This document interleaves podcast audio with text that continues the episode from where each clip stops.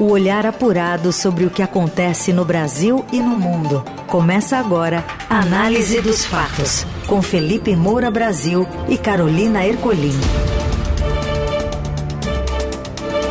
Olá, olá! Chegamos por aqui. Bem-vindo, bem-vinda. No ar, o Análise dos Fatos, esse noticiário que resume o que acontece de mais importante no meio do seu dia. Um noticiário leve e analítico para você seguir bem informado nesta terça-feira. Tudo bem, Felipe Moura Brasil? Como vai?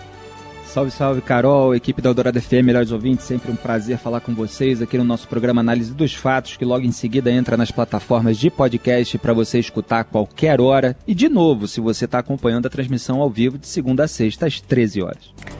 Vamos aos destaques deste 28 de março. Câmara dos Deputados emprega piloto particular e gerente de aras do ministro das Comunicações. Comissão de Ética vai investigar conduta de Juscelino Filho.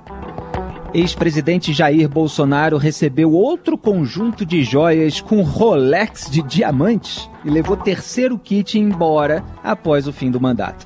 E mais, os recadinhos da ata do Copom, com o Banco Central dizendo que regra fiscal crível pode facilitar queda de inflação. E o vazamento de dados do, do Twitter. O que acontece no Brasil e no mundo. Análise dos fatos. Em ata do Copom, o Banco Central volta a dizer que não vai hesitar em subir juros se necessário. A Sarah Frouf, repórter do broadcast, traz as informações de Brasília para a gente. Boa tarde, Célia. Boa tarde, Carol. Boa tarde, Felipe. Após um comunicado duro sobre a manutenção da Selic em 13,75% ao ano, que foi bastante criticado pela equipe econômica, o Comitê de Política Monetária do Banco Central, o Copom, trouxe hoje uma ata recheada de elogios ao Ministério da Fazenda pelo seu comprometimento com a questão fiscal. Ainda assim, o colegiado não sinalizou o início de queda da taxa dos juros como queria o governo. Pelo contrário, avisou que o arcabouço fiscal que está prestes a ser conhecido não basta e reforçou que as expectativas cada vez mais distantes do objetivo do BC tem muito peso na inflação. Apesar de admitir que uma proposta de arcabouço possa sim ajudar a limpar as incertezas, o Copom afirmou que anunciar o arcabouço não garantirá por si só a queda da Selic.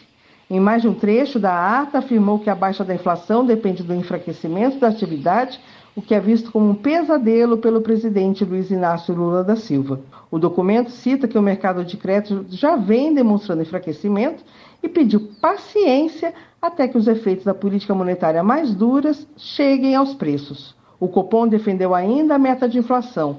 O assunto passou a ser debatido nos últimos meses com a perspectiva de que o novo governo possa adotar objetivos mais frouxos. A decisão virá apenas em junho, mas a possibilidade de uma meta maior já mudou o humor do mercado. Pois é, o trecho mais importante eu vou ler aqui entre aspas. No entanto, o comitê destaca que a materialização de um cenário com um arcabouço fiscal sólido e crível pode levar a um processo desinflacionário mais benigno através de seu efeito no canal de expectativas, ao reduzir as expectativas de inflação, a incerteza na economia e o prêmio de risco associado aos ativos domésticos.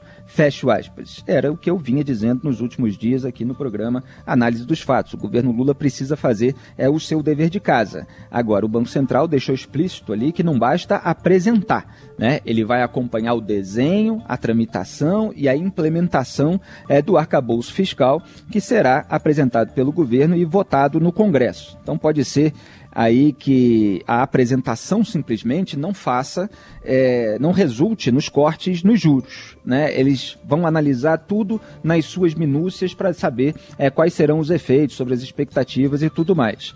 É, também há uma sinalização que eu considero importante, é, que o Banco Central deixou explícito ali que o objetivo fundamental da, autor, da autarquia, da autoridade monetária, é a estabilidade de preços. Né? Porque o Lula chegou a atacar o Roberto Campos Neto, dizendo que ele é, estaria descumprindo a lei que definiu a autonomia é, do BC, a afetar a taxa de emprego no país. Então, o que a ata deixa claro ali, em termos práticos, é que o Banco Central combate primeiro a inflação para depois buscar esse pleno emprego que só poderia ser viabilizado com os índices de preços dentro da meta. Então, está tudo devidamente explicado e colocado, não adianta querer ganhar no grito. O governo Lula precisa fazer a parte dele. Trégua nos preços de alimentos reduz a inflação percebida pelas famílias mais pobres e do Rio, informa a Daniela Morim. A trégua esperada nos preços dos alimentos em 2023 deve, enfim, reduzir o patamar de inflação percebido pelas famílias mais pobres no país.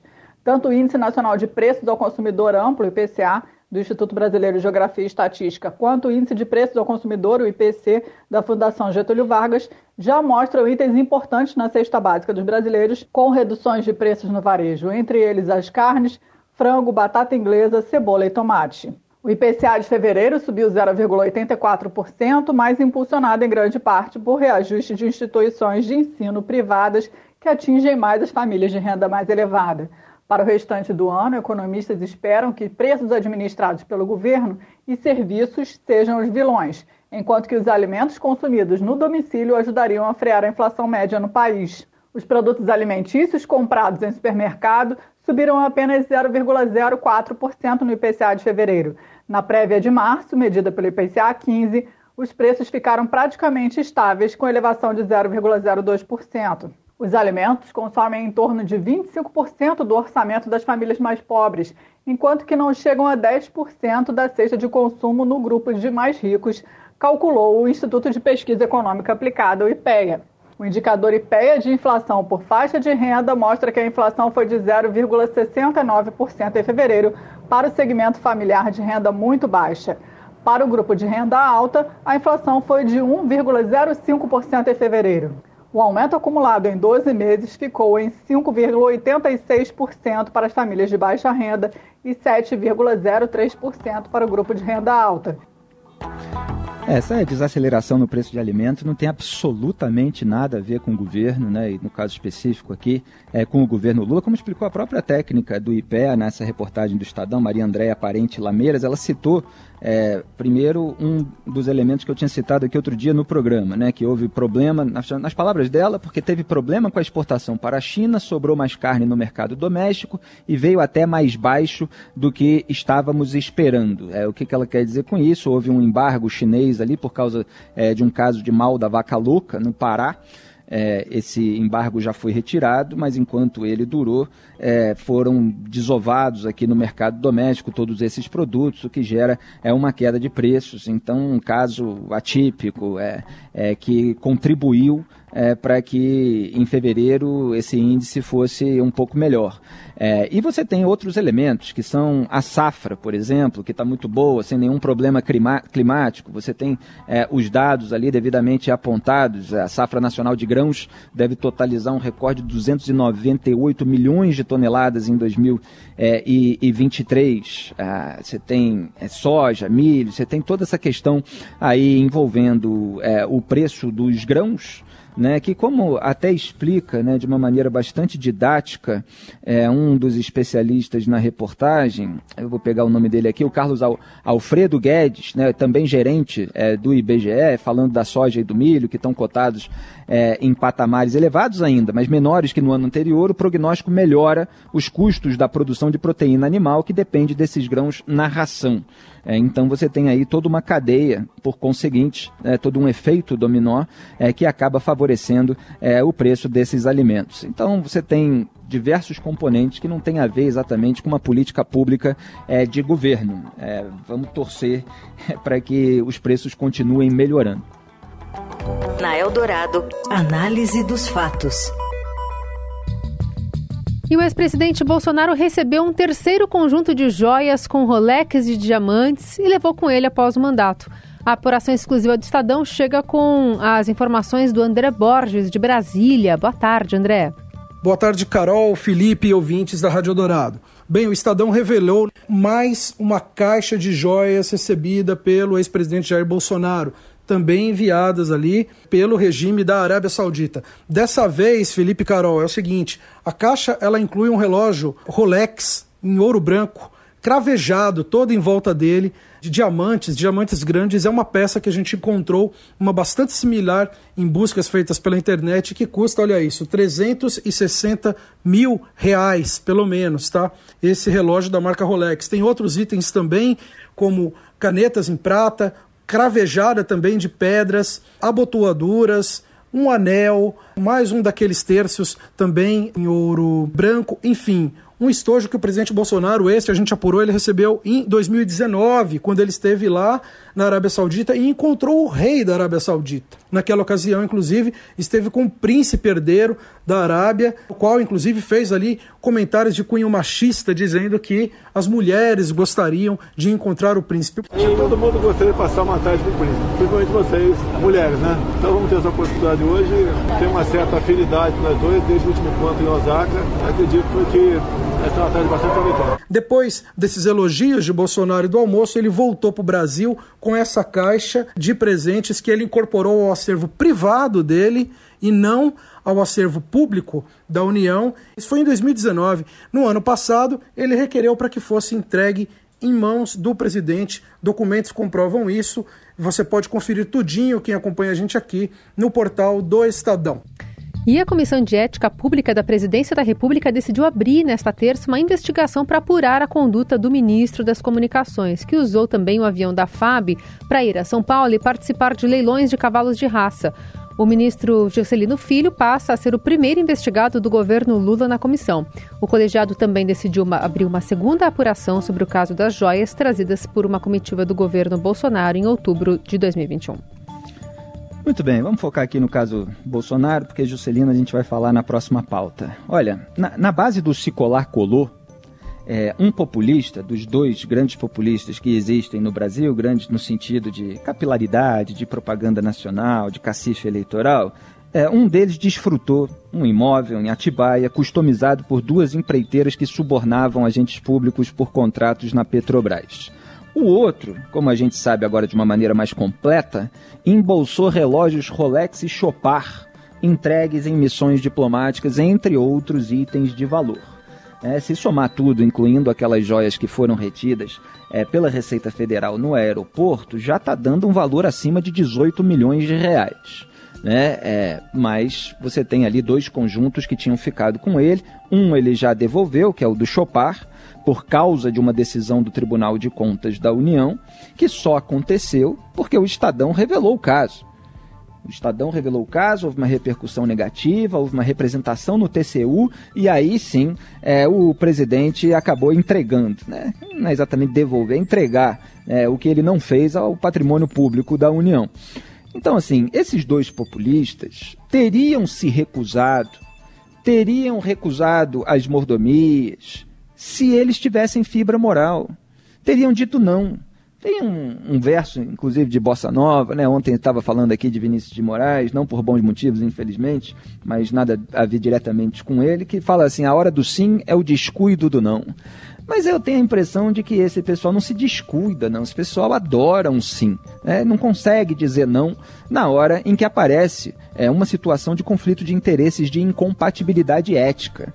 Então, assim, do, do, dinheiro não contabilizado, né? Vamos botar essa expressão entre aspas, lá no mensalão, até esse Rolex personalíssimo no escândalo das joias, o Brasil é uma fábrica de eufemismos e panos para as imoralidades petistas e bolsonaristas. Então eu considero que o país vai seguir moralmente doente enquanto elas forem consideradas, se tanto, quando muito, erros políticos, que é outro eufemismo, que é outro pano que a gente vê muito no mercado da comunicação. O sujeito comete uma imoralidade, faz uma acusação falsa, bárbara, como a que o Lula fez contra uma vítima de plano de sequestro outro dia. Não, é um erro político, é uma questão de estratégia. Parece assim, ombudsman é, de marqueteiro, todo mundo. É uma barbaridade aquilo a que a gente está assistindo. Agora, a defesa do Bolsonaro soltou uma nota, com perdão de me estender, dizendo o seguinte: que os bens foram devidamente registrados, catalogados e incluídos no acervo da presidência da República conforme a legislação em vigor. Já começa aí a, a, a explicação de quem se faz de sons. Acervo qual? Pessoal ou acervo público. Eles omitem, dão uma ambiguidade ali para tentar se safar é, nessas entrelinhas. É acervo pessoal, tá lá tudo explicadinho na matéria do Estadão, dizendo a, a, como várias vezes Bolsonaro fez é, e visualizou e recebeu, e você tem os documentos, etc., para ficar com aquele produto. Essa história de incorporar acervo pessoal é botar no bolso, é embolsar. Né? É, depois continua, todo o acervo de presentes recebidos ah, será submetido à auditoria do TCU. Como eu já expliquei, vai ser por causa da repercussão, porque foi revelado, senão não seria. E a partir de agora, por causa disso, o TCU estabeleceu que em todo fim de mandato vai fazer essa triagem do que é personalíssimo e o que não é. O presidente quis fazer por ele próprio e ficar lá com centenas de milhares de reais em joias. E no mais, a defesa reitera que quaisquer presentes encontram-se à disposição para apresentação e depósito, caso necessário, que é a última tentativa do se colar colou. Se vocês não considerarem necessário, não, o Bolsonaro vai ficar com seu Rolex no bolso. Análise dos fatos. E em mais uma apuração exclusiva do Estadão, a Câmara dos Deputados emprega o piloto particular e o gerente do Aras de Juscelino Filho, ministro de Lula. Mais informações com a Júlia Afonso, da Capital Federal. Boa tarde, Júlia. Boa tarde, Carol, Felipe e ouvintes. O ministro das Comunicações, Juscelino Filho, empregou seu piloto de avião particular e o gerente de seu Aras em Vitorino Freire, no Maranhão, como funcionários da Câmara. Ambos recebem salários de R$ 10 mil e 7.800 reais, que são pagos com dinheiro público. Eles estavam nomeados no gabinete de Juscelino até o início deste ano, quando então o deputado se licenciou da casa para integrar o primeiro escalão do governo, quando foi nomeado pelo presidente Luiz Inácio Lula da Silva. Os dois funcionários foram mantidos nos cargos pelo suplente e aliado do ministro, o deputado doutor Benjamin de Oliveira, também do União Brasil do Maranhão. Ele não tem aras nem avião. O político que substituiu Juscelino na Câmara ainda contratou Pedro Pereira Bringel Filho, que é tio do ministro das Comunicações. Pedro Bringel entrou na vaga da mulher, a advogada Mara Bringel. Entre 2021 e 2022, Juscelino empregou no gabinete a própria tia. Em nota, o ministro defendeu as nomeações, que, segundo ele, foram feitas em conformidade com as regras da Câmara. Segundo o ministro, esses funcionários prestam suas atividades com zelo, profissionalismo e regularidade no apoio à atividade parlamentar em Brasília e no Estado, seja presencialmente, seja em modelo híbrido ou remoto na pandemia. A Comissão de Ética Pública da Presidência começa a analisar hoje a conduta de Juscelino em outro episódio envolvendo mau uso do dinheiro público, que também foi revelado pelo Estadão. Em janeiro, o ministro solicitou voos da Força Aérea Brasileira e diárias para se deslocar até São Paulo e participar de leilões de cavalo de raça. Olha, é um escândalo que o Juscelino Filho ainda seja ministro das Comunicações. É o Lula, em nome da governabilidade, mantendo a imoralidade pública no seu ministério. É, o, a declaração que a reportagem traz é do piloto é, do avião lá que o, o, Juscelino abastece com dinheiro público também, né? E que ele empregou é, como assessor em gabinete. É, é, é, uma, é uma coisa assim incrível que mostra justamente o patrimonialismo como um, um efeito dominó. Ele vem de cima para baixo, vai contaminando todo mundo. Ele fala para a reportagem: Eu não devo satisfação da minha vida para ninguém. Deve sim. Assessor parlamentar está recebendo dinheiro público e tem que prestar contas. Agora, a Câmara dos Deputados, comandada pelo Arthur Lira, parece que não cobra prestação de contas de ninguém. Parece que cada parlamentar consegue ter funcionário fantasma se quiser porque outro é, é, acabou exonerado depois de uma reportagem do Estadão, outro que o, era um desses aliados aí do Juscelino que ele colocava lá, e fica a grande suspeita se esse pessoal, piloto e gerente de áreas, estava é, realmente trabalhando, ou se simplesmente está registrado em gabinete como remuneração com dinheiro do povo brasileiro para atividades particulares que é exatamente como fez um certo presidente da República, é, que registrou a sua caseira numa casa lá na região de Angra dos Reis, no Rio de Janeiro, durante 15 anos, como assessora parlamentar em Brasília, sem que ela nunca tenha estado por lá. Ela estava dando água para o cachorro. Então, assim, esses casos acontecem e eles continuam acontecendo. A imprensa está sendo vigilante, é, o jornal Estadão está fazendo um excelente trabalho. Agora, precisa ter responsabilização e punição, senão é uma farra sem fim. Você ouve Análise dos Fatos, com Felipe Moura Brasil e Carolina Ercolim. Seguimos com a análise dos fatos para falar agora de futebol. Em entrevista ao Estadão, a técnica da seleção brasileira feminina afirma que o seu maior desafio no Brasil é arrumar a estrutura e a organização do futebol feminino. Fala mais, Morelli. Olá, amigos! Hoje eu quero falar da Pia Sandhage, técnica sueca da seleção feminina de futebol. A Pia prepara o Brasil com Marta para disputar a Copa do Mundo no meio do ano. O Brasil tem alguma chance, o Brasil já foi mais forte no futebol feminino, mas eu queria falar de uma entrevista que a Pia deu para o Estadão e está publicado no site. Ela fala, sobretudo, da dificuldade que foi para ela trabalhar no Brasil no que diz respeito à estrutura do futebol feminino e também à organização do futebol feminino e do futebol de campo de modo geral. Ela conta que na Suécia, onde ela treinou, ela também trabalhou nos Estados Unidos, você treinava e você tinha certeza de que aquilo iria acontecer no jogo. No Brasil, ela diz que ela não tem muito essa certeza, porque o emocional do futebol brasileiro é muito grande. Ela falou com todas as letras que descobriu o que é perder de fato depois que ela veio para o Brasil. Porque quando ela perdia com a Suécia, quando ela perdia para os Estados Unidos, tudo ficava ali tranquilo, foi um jogo ruim, não conseguimos fazer o que foi treinado, ou fizemos e mesmo assim a adversária foi melhor. Mas no Brasil não.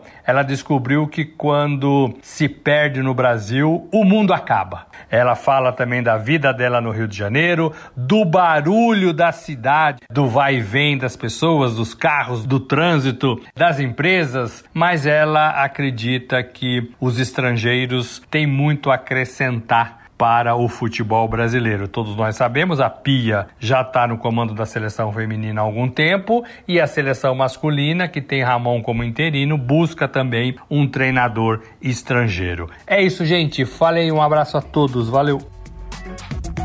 Análise dos fatos.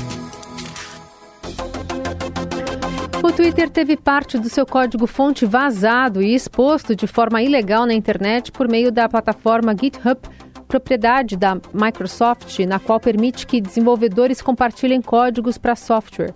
A rede social do bilionário Elon Musk está em busca de informações sobre a pessoa responsável, segundo uma ação da Justiça dos Estados Unidos. Suspeita-se que o vazamento tenha sido feito por um dos milhares de funcionários demitidos por Musk desde que ele assumiu a empresa em outubro do ano passado. Considerada a receita do bolo para o funcionamento de uma plataforma como o Twitter, os códigos-fonte geralmente são guardados a sete chaves por empresas comerciais.